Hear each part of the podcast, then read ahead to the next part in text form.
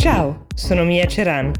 È mercoledì 26 maggio 2021 e questo è The Essential, il podcast che ogni giorno seleziona e racconta per voi notizie dall'Italia e dal mondo in 5 minuti. La notizia con cui oggi voglio aprire questa puntata riguarda Giulio Regeni ed è molto importante perché quattro membri dei servizi di sicurezza egiziani sono stati rinviati a giudizio per l'omicidio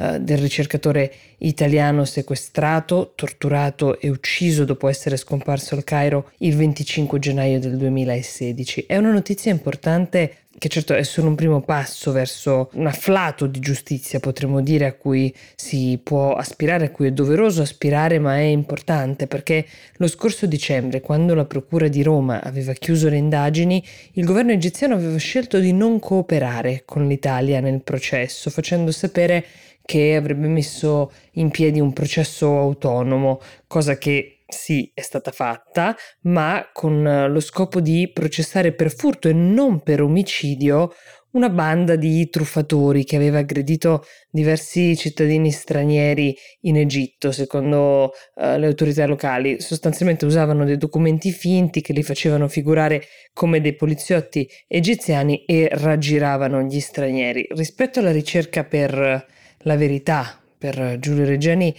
è una tesi francamente offensiva per la vittima, per la sua famiglia, ma anche per l'Italia come nazione, che giustamente ha scelto di procedere autonomamente. Ieri il rinvio a giudizio del generale Tarek, dei colonnelli Helmi e Kamal, del maggiore Magdi Sharif, per decisione del giudice per l'udienza preliminare Pierluigi Balestrieri, è stato il principio di quello che speriamo si possa tramutare in un processo che porti a qualche verità.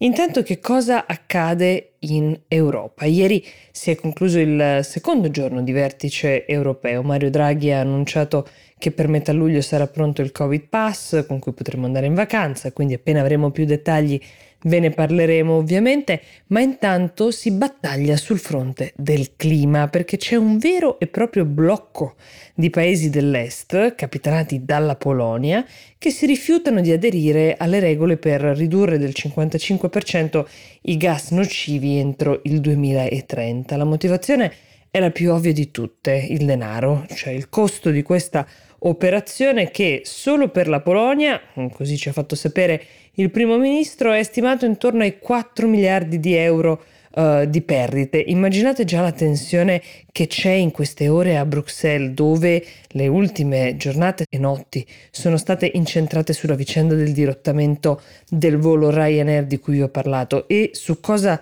dovrebbe fare l'Europa a proposito di quello che anche Charles Michel ha definito uno scandalo internazionale. Ecco, mentre accade tutto questo, il discorso sul clima passa sempre di più in secondo piano in un certo senso. Ecco, si sono trovati i 27 paesi a dover mediare sull'accordo, eh, quello appunto per ridurre i gas nocivi e raggiungere la neutralità climatica entro il 2050 e neanche a dirlo la conversazione è stata rimandata, rimandata all'estate, quando la Commissione presenterà la propria proposta ripartendo di fatto da zero. Dal fronte opposto, eh, rispetto a quello del, dei paesi del blocco eh, est, si fanno sentire i cosiddetti paesi frugali, che sostengono invece che gli incentivi che i paesi dell'Europa orientale ricevono sono più che sufficienti a compensare le perdite economiche nel passaggio dal carbonio alle fonti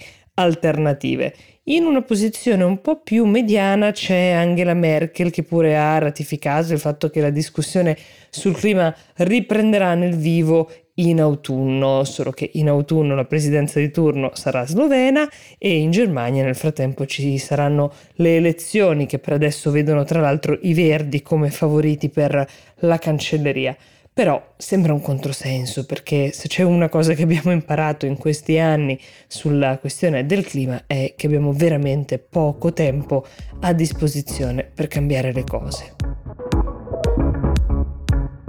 The Essential per oggi si ferma qui, io vi do appuntamento domani e vi auguro buona giornata.